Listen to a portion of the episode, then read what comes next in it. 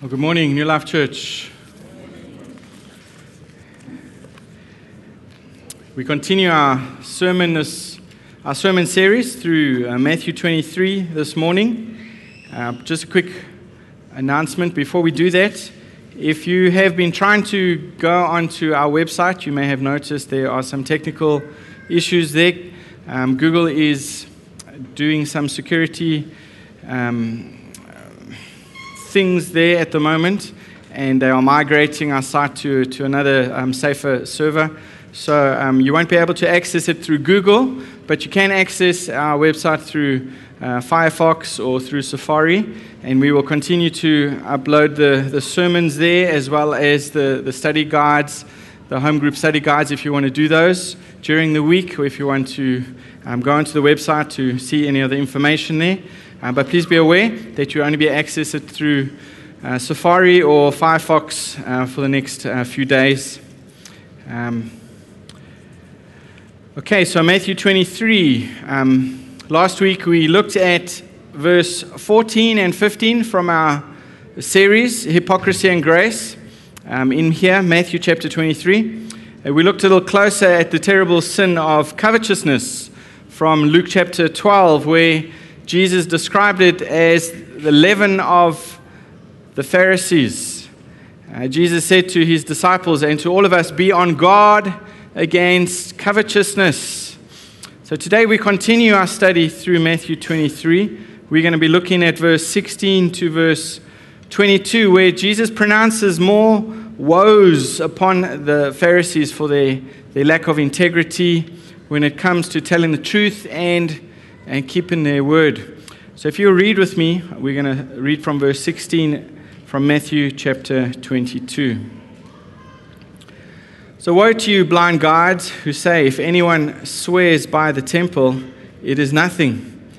But if anyone swears by the gold of the temple, he is bound by his oath. You blind fools! For which is greater, the gold or the temple that has made the gold sacred? And you say, If anyone swears by the altar, it is nothing. For if, for if anyone swears by the gift that is on the altar, he is bound by his oath. You blind men, for which is greater, the gift or the altar that makes the gift sacred? So whoever swears by the altar swears by it and by everything on it. And whoever swears by the temple swears by it and by him who dwells in it. And whoever swears by heaven, swears by the throne of God and by him who sits upon it. Let's pray before we study God's word together. Father in heaven, we thank you that we can be here together this morning, Lord, and we can be found together corporately worshiping you openly, Lord, with our Bibles open, without fear of any persecution. Thank you for this privilege and for this blessing. Father, we know that um, the devil is not happy that we are gathering together to bring honor to you. And he will do everything he can to keep us from understanding your word and from being people of integrity, people who will display the precious and beautiful gospel of our Lord and Savior to a world who is lost in their sins. This, and Satan will do everything he can to even destroy our testimonies, Lord, so that we would be um, ineffective in um, being able to, to share Christ as a testimony of His grace to the world around us. So we pray, Lord, please. We know that our battle is not against flesh and blood, but it is against the spiritual principalities and the powers out there, Lord. But we know, Father, that greater is He that is in us than He that is in the world. We pray today, please, Lord, with your Spirit Teach us. We ask, Lord, that your Spirit would open our eyes, He would open our hearts, that these words would not fall to the ground this morning, that they would fall onto the right soil, Lord, the soil that is ready, Father, the, the, the heart of flesh this morning, and that your Spirit would do the work within us, that we wouldn't just be going through the motions, that we wouldn't be guilty of what the Pharisees were guilty of ritualism, Lord, and moralism. So we pray today, please, Lord, that you would show us, Father, that there are these sins in our hearts that we need to repent of and that we keep making excuses for. And that we would stop making these excuses, Lord, and we would make right with you, Father. Lord, we don't know how much time we have left on this earth. And you've told us, Lord, that we need to number our days.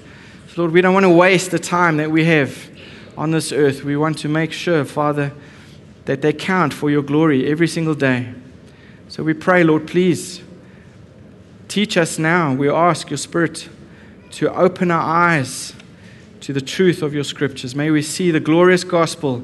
May we see your glorious salvation that does save us from all of our sins this morning. And we ask this prayer in Jesus' precious name. Amen. So, the title of my message today is Looking for Loopholes. So, the definition of loopholes is a small mistake in an agreement or a contract that gives someone uh, the chance to avoid having to do something. So, the word originally referred to those long, and narrow openings in the walls of old castles which allowed defenders to, to fire arrows or bullets at an enemy with the, the risk of the attackers' um, spears or arrows finding their way into the castles. So somehow, this concept attached itself to the existing word loophole. And it's easy to, to see why. The loopholes in the castle allow you to avoid and escape the, the arrows and so do the loopholes in a, a law or, or a contract. But in our context this morning, we are using the word to describe someone who always has a reason or an excuse to avoid doing something that they had promised. And we see that here, unfortunately, characterized by the Pharisees, the religious leaders in the days of Jesus. Um, they were always giving explanations and excuses as to why they would not keep their, their promises. And unfortunately, we all know someone like this the person who makes promises, big promises, yet fails to deliver um, on his word. And I, what makes this portion of Scripture so sad is that these were the religious leaders who were guilty of perverting the truth.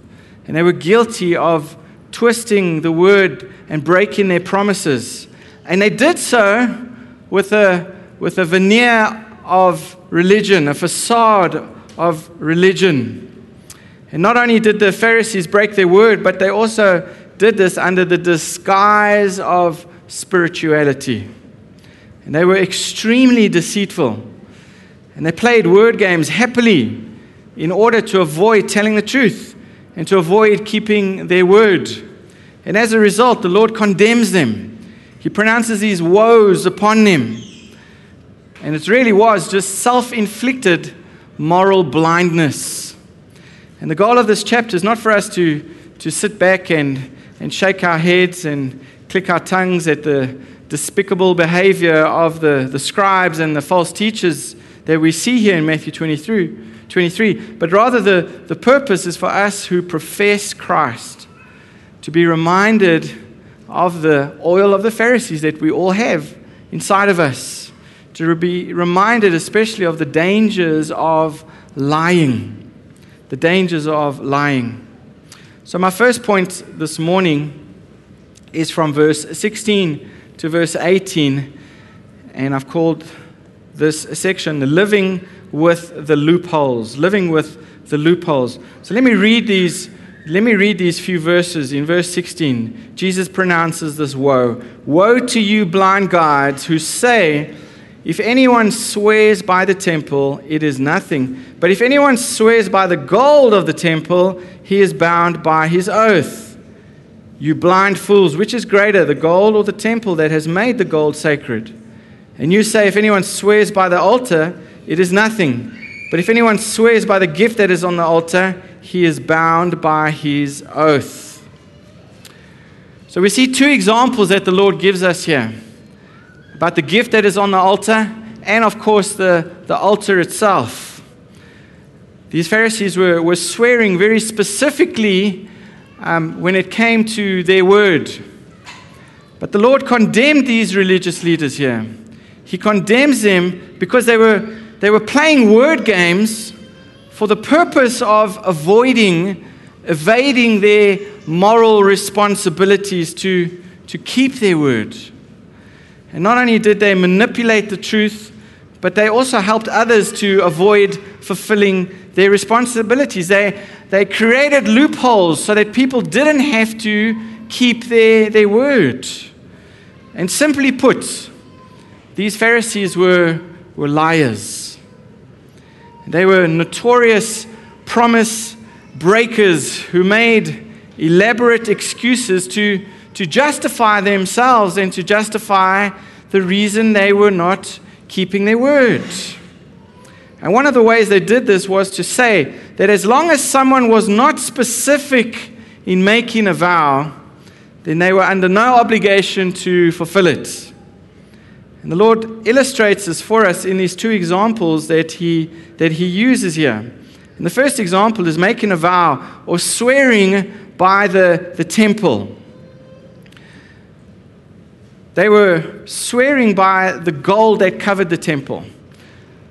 And he was, of course, bound to fulfill this commitment. As long as you don't swear on the gold that's in the temple, but if you make a, a vow or a promise on the temple that's a little arbitrary, you don't have to keep that.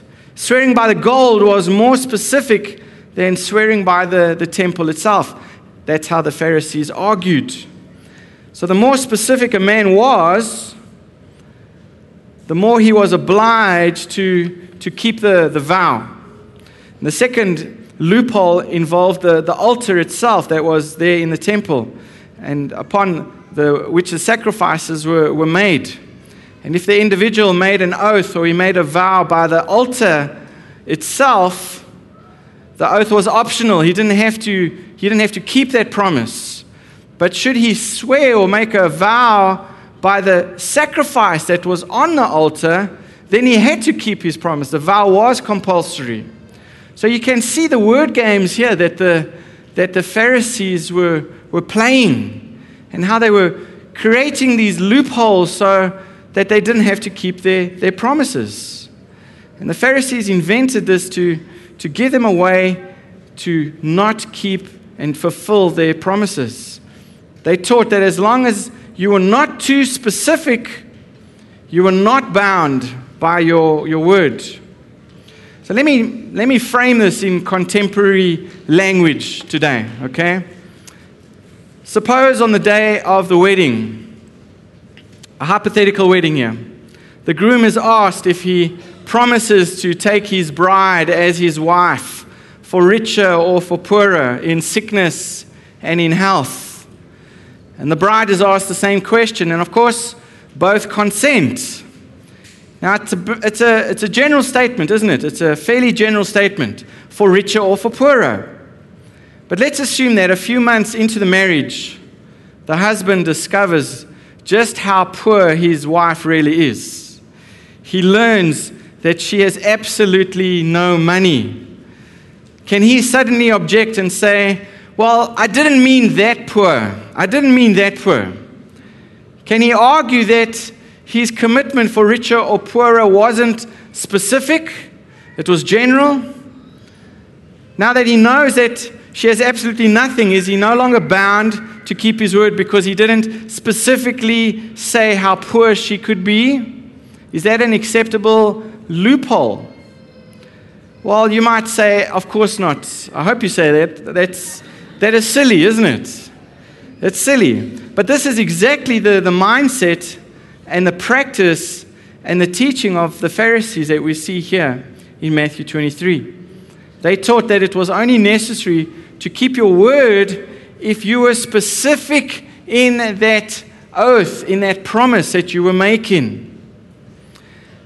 And the problem with the hypocrites, the problem with these Pharisees was, was a conceptual problem. Their concept of what was most important really became blurred. This line between wrong and right became very blurred, and they were unable to discern the, just the simple moral judgments that were there in the scriptures for them to see. Look at verse 16 there. Jesus says, Woe to you, blind guides, who say, If anyone swears by the temple, it is nothing. But if anyone swears by the gold of the temple, he is bound by his oath. So the hypocrites were swearing by the temple as opposed to the gold of the temple. Now, there are two words translated temple in the New Testament. And the first refers to the temple building as a whole. And the word used here in Matthew 23 refers to the inner sanctuary, the inner sanctuary, the most holy of the holy places of the temple. Not just the building, but the inner sanctuary. So, really, this gives us a whole new perspective to the, the hypocrisy of the, the Pharisees. The inner sanctuary was the place where the priest would meet with God. Only the high priest could, could go into the sanctuary. But the Pharisees did not view the meeting place with God as most important. For them, the gold was more important. The gold in the temple was more important than this holy place where the Shekinah glory of God was supposed to be, where the Ark of the Covenant was supposed to be, where God Himself in His glory was supposed to, to be. That for them was of less value than the gold which was in the temple. Now, obviously, meeting with God is far more important than, than gold. But we see these religious leaders, they had lost the sight. They had blurred the lines of what was right and wrong, what was pleasing to God and what was not. And I think most important, they lost sight of the eternal. Instead, they were fixing their eyes on that which was temporal. And the physical had taken priority over the eternal. And because they had lost sight of general spiritual principles, uh, they insisted on the specifics. They started playing word games and twisting the truth.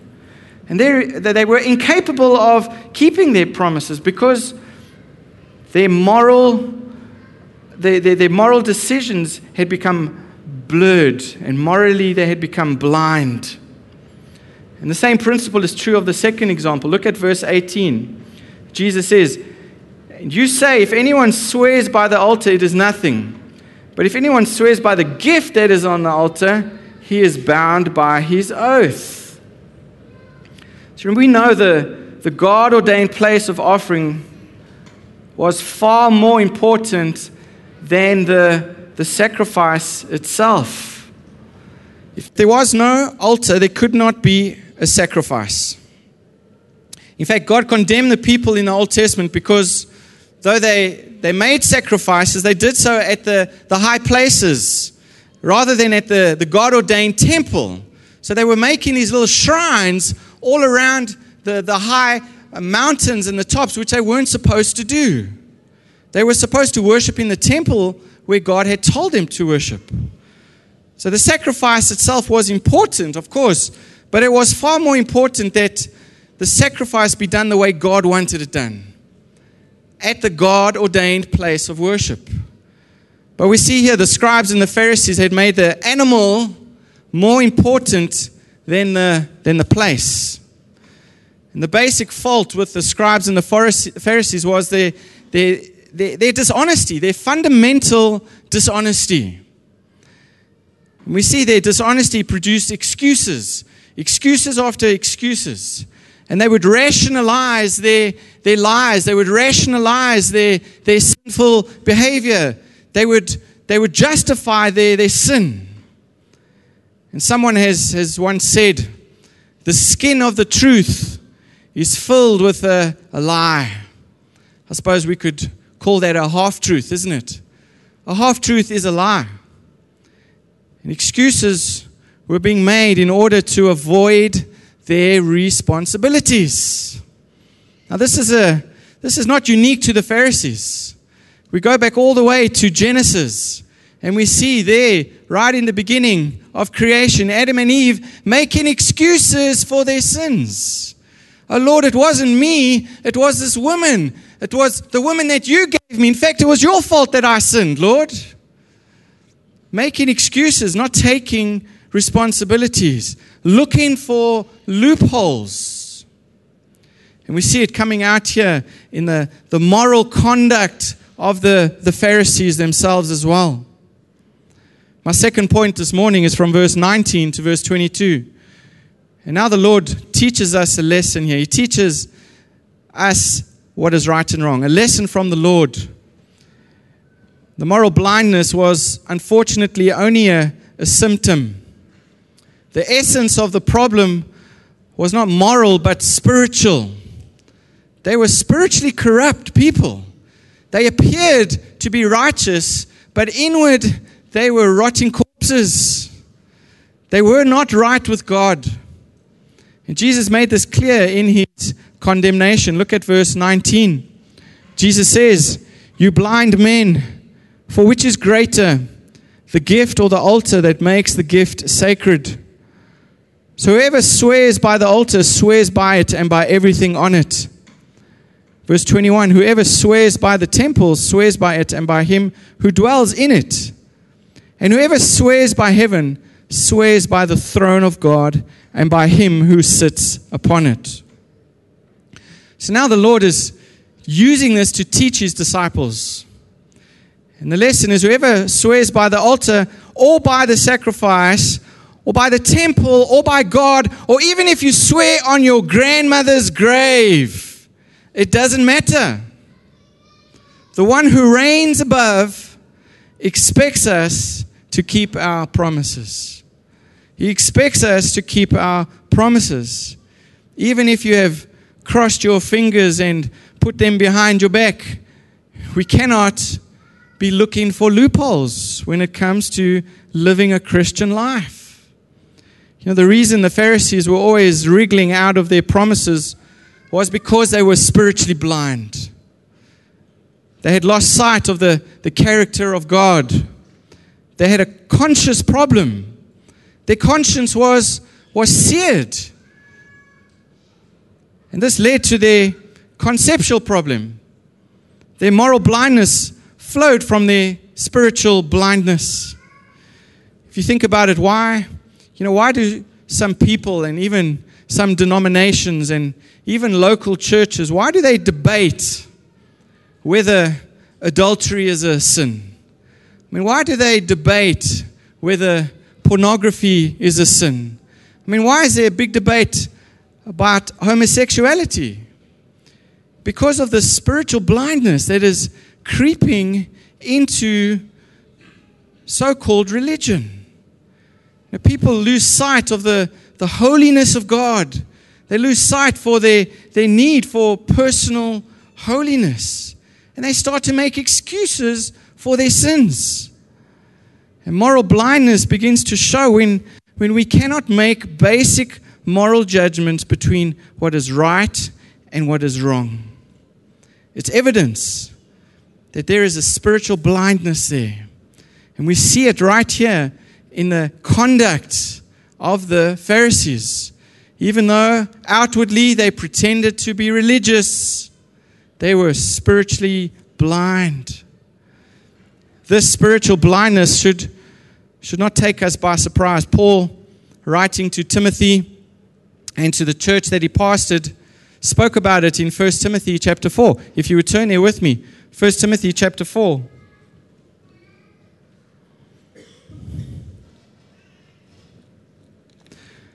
1 Timothy chapter 4, verse 1. Now, the Spirit expressly says that in later times some will depart from the faith by devoting themselves to deceitful spirits and teachings of demons, through the insincerity of liars whose consciences are seared, who forbid marriage and require abstinence from foods that God created to be received with thanksgiving by those who believe and know the truth. Verse 4 for everything created by God is good, and nothing is to be rejected if it is received with thanksgiving, for it is made holy by the word of God and prayer. The scribes and the Pharisees were, were no different. When people lose sight of who God is, when they lose sight that God is sovereign, that He has all authority and He has all wisdom, when they lose sight of God's holiness, then they start to manipulate His words. Just like Paul warned us of here. They start to manipulate the Word of God. And if we cannot tell the difference between truth and a lie, then there's a problem. There's a spiritual problem. If we are looking for loopholes simply because the specifics are not clearly defined, it is an indication that we have lost our spiritual sight. By the way, it's certainly possible for a believer to, to lose their focus. It's certainly possible for us to lose our, our spiritual sight for a time, for a period. And Peter spoke about this in his letter. Look at 2 Peter chapter 1. 2 Peter chapter 1. In verse 4, Peter tells us that in Jesus Christ, he says, We have been given precious and very great promises, so that through them you may become partakers of the divine nature, having escaped from the corruption that is in the world because of sinful desire. Look at verse 5. For this very reason, make every effort to supplement your faith with virtue. Peter's telling us be intentional. Be intentional. He says, Make every effort to supplement your faith with virtue, and virtue with knowledge, and knowledge with self control, and self control with steadfastness, and steadfastness with godliness, and godliness with brother, brotherly affection, and brotherly affection with love. Then he says in verse 8 For if these qualities are yours and are increasing, they keep you from being ineffective or unfruitful in the knowledge of our Lord Jesus Christ. For whoever lacks these qualities is so nearsighted that he is blind, having forgotten that he was cleansed from his former sins. So, folks, please hear me this morning. This admonition is not just for the Pharisees here in Matthew 23. It's for every single one of us who claim to be a Christian. We stand to be tempted with the same moral blindness that the Pharisees were tempted with. We can lose our sight and become nearsighted like the Pharisees were. We can become blind to, to the truth that we once believed for a period when we start to make excuses for our sins.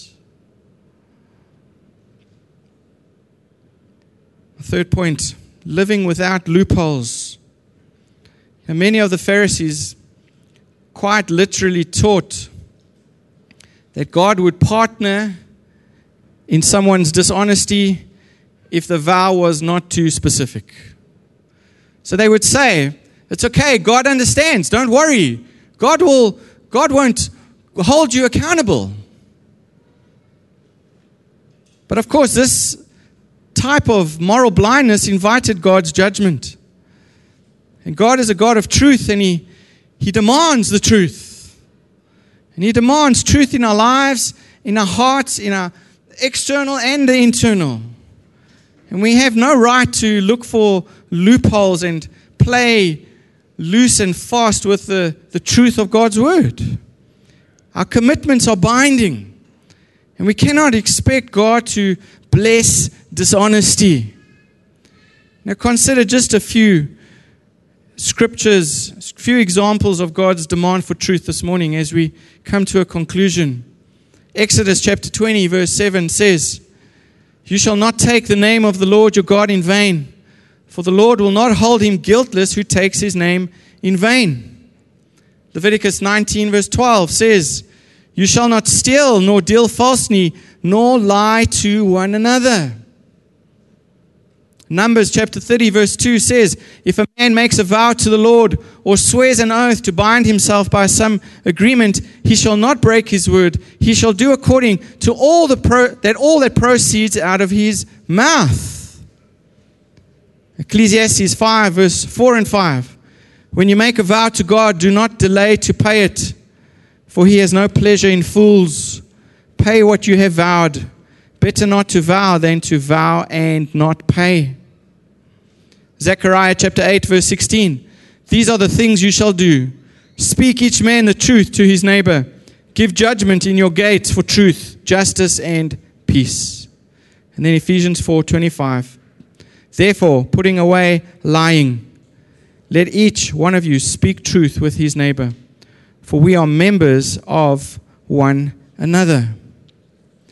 And if we live each moment in the knowledge that God is with us and that He sees all that we are doing, it will make a massive difference in how we make and how we keep our promises, isn't it? God sees us, He knows us. He sees us when we make our marriage vow in, inside a church building. And God sees us when we make a, a parent dedication inside a church building. And He sees us when we make a church membership covenant with each other and with, uh, with God Himself inside the church building. But He also sees us once we leave the building. He's not confined just to these four walls, folks. He sees us throughout the rest of our lives. And He expects us to keep our promises. In other words, if God is more than just a, just a doctrine, if God is more than just some academic understanding, then our lives have to be showing that in our conduct, in our behavior. We must live in light of God's holiness. We need to live in light of God's omniscience. We need to live in light of God's omnipresence. I want us just to go a bit deeper in our application before we, we end this morning. What does it mean to, to live a life without loopholes? What does it mean to live a life without loopholes? Well, it means that for one, we will be keepers of our word. When we say we will do something, we will, we will do it. Our yes will be yes, our no will be no. We will not look for ways of escape, nor we will break our word because we know it will cost us something, and the person we've made the promise to, it will cost them something as well. I believe many Christians cheat themselves out of blessings because they do not perform their vows as David proclaimed in Psalm 56. You know how many times people have come to you and promised they would do something and they won't do it, and eventually you just don't believe them anymore. You don't believe them anymore. Their character starts to show. We cannot always be looking for loopholes so that we have an excuse or a reason to behave badly. I remember someone in India who professed to be a Christian, came to church, took communion, got baptized, and he was trying to argue with me that it's okay to drink wine and to be drunk. And his argument was, well, Jesus drank wine. And because Jesus drank wine, I'm going to enjoy lots of wine. That's looking for loopholes, folks. That's looking for, for loopholes. We need to keep the vows we made to God when we gave our lives to God. We didn't just give a portion of our life to God. Oh God, that, that I didn't give you that part of my life. I didn't give you that part of my life. I gave you just some part of my life. looking for loopholes, folks. We need to be faithful to the vows that we made to our spouses when we when we got married. You know, sadly, divorce statistics among professing Christians is not very different from the divorce rate amongst those who make no profession to the Christian faith. And that's sad, isn't it? That's sad. That's a terrible indictment. You know, sometimes Christian husbands declare, Yes, I Yes, I understand what Ephesians 5:25 says. Husbands, love your wives, just as Christ loved the church and gave himself for her. Yes, I understand it, but you don't know my wife. You see, my situation is different. I know that I promised to love her till death do us part, but God understands that, that, I, that I can't. Does He? Does God understand that? Ephesians 5 is a general statement under which all the specifics fall, folks. God understands it. He doesn't understand the, the loophole that you're looking for. I don't read any exceptions here. Back to Ephesians 5. Let me, let me go to the wife side here. Wives, submit to your, to your own husbands as to the Lord. A wife might argue, Yes, I know that is generally true. I know that when I married him, I made a covenant to submit to him, but you don't understand how stubborn my husband is. Many wives reason that though they made the promise, God would understand because their husbands are just unbearable. Maybe their husbands are unbearable, but I assure you, God does not understand your disobedience. There are no excuses here. There are no exceptions here in the scriptures. You made a promise, and God expects you to keep that promise. We cannot be people who break our word or our vows when, when we feel like it, when the going gets tough. We need to be faithful at our work, when we go to school when we are at home. Let me turn our attention to, to children here for a moment. Again in Ephesians chapter 6. Do not provoke your children to wrath, but bring them up in the training and admonition of the Lord. Well, that, that means that we need to raise our children to fear the Lord. We're not to raise our children to be moral Pharisees, folks. We don't want our children to be blind morally. We want them to be godly. And the only way they're going to be godly is seeing that, that we are not Pharisees ourselves as parents.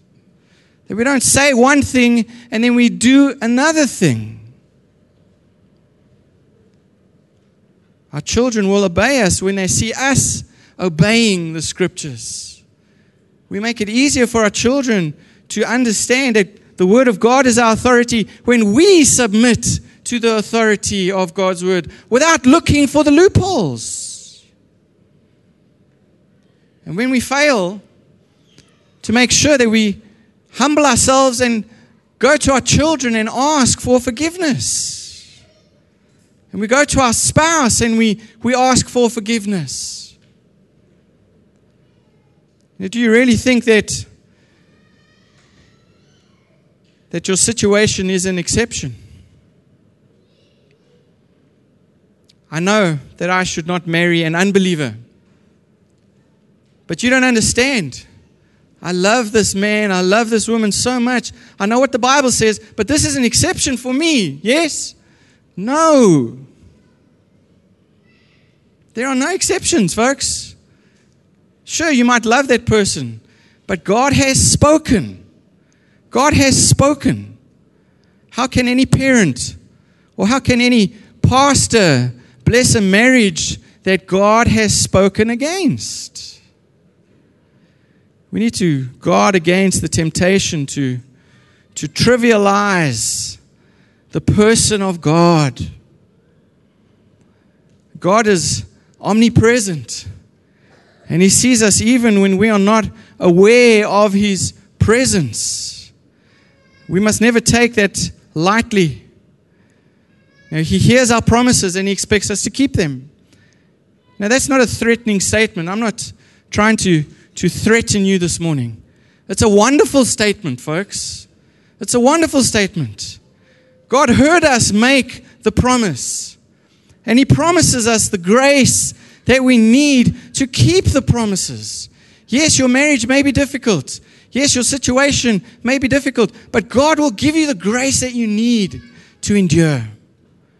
He will give you the grace that you need to be a person of integrity, to respond right in a difficult situation.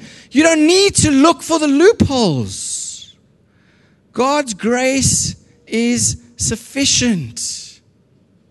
God's grace is sufficient. He will give us the grace to fulfill our marriage commitments. He will give us the grace to fulfill our vocational commitments. He will give us the grace we need to fulfill our relational commitments, our ministry commitments, our church commitments. I know we're busy, folks. I fully understand that. But God gives us the grace to keep all of our biblical commitments. I know people will find an excuse if they want an excuse. There's always a loophole, folks. But that's not how a Christian is to live. That's how a Pharisee lives. That's how someone who is morally blind and spiritually blind lives. But we as Christians need to display the glory of God in the way that we live, in the way that we think, in the way that we act, in the way that we respond. We need to trust that God's grace is sufficient. We need to trust that God is sovereign and that He is in control. We don't have to manipulate our word or manipulate the situation in order to solve the problem. God is in control. God has got this, folks. And we need to trust Him and keep our word and to acknowledge our failures and to acknowledge our limitations but we need to be people who reflect the integrity of our holy, holy God. That is the only way that we are going to be effective in this world, folks. This is the only way that our lights are going to shine. Is if we don't have the same statistics that the world has, that we love our spouses differently than the world loves, that we live differently that the world lives. Because we love Christ, because He is our sufficiency, because He is everything that we desire and everything that we want, and we find our joy in Him. May God add His blessings to the word, and may He add Uh, blessings to our lives. Let's pray this morning. Father, as we reflect this morning on your word, we do pray, Lord, please give us the grace we need, Lord, to humbly come to you this morning and to admit that we are indeed sinners, that we need a Savior. May we humbly be preaching the gospel to ourselves every minute of the day. Lord, if there are unbelievers here this morning, this may have sounded a very strange message, very confusing message. Pray, Father, that you would help the truth, help them to understand the truth of your word. That they would see, Father, that they they are people who stand condemned without a holy God as their mediator. Father, we ask the Spirit of God that you would save the lost amongst us this morning for your glory. Help them to see they need a Savior. We cannot do this on our own. For all have sinned and fallen short of the glory of God. And the wages of this sin is death. Please, Lord, grant grace and forgiveness this morning to those who need to be saved. Father, I pray for those who are Christians amongst us, those who have made a profession of faith in Christ. Father, that they would reflect this morning and examine their own hearts this morning to see whether they are right with you, whether their lives do display the, the integrity and the holiness of God, that their lives are different from the world around us, that we're not trying to be conformed to the world, but we're trying to be transformed by your word to be more like your son Jesus. Father, please, Lord, help us not to live for the world, help us to live for you. Forgive us, Lord, where we have failed, and we have all failed, Lord. We have all tried to please man, we've all tried to impress somebody rather than you. We've all had this this moral blindness at some point in our lives. We've all lost sight, Lord, at some point. Please, Lord, we ask for your grace. That you would continue to cleanse us from our sins. Thank you for that wonderful promise that if we confess our sins, you are unfaithful and just to forgive us our sins and to cleanse us from all unrighteousness, Lord. Lord, we want to be people who are effective. We want to be people who are fruitful when it comes to your kingdom, Father. We know we cannot do this if we are morally blind. So we pray, Lord, do your work amongst us for your glory and for the joy of your people. We ask in Jesus' name. Amen.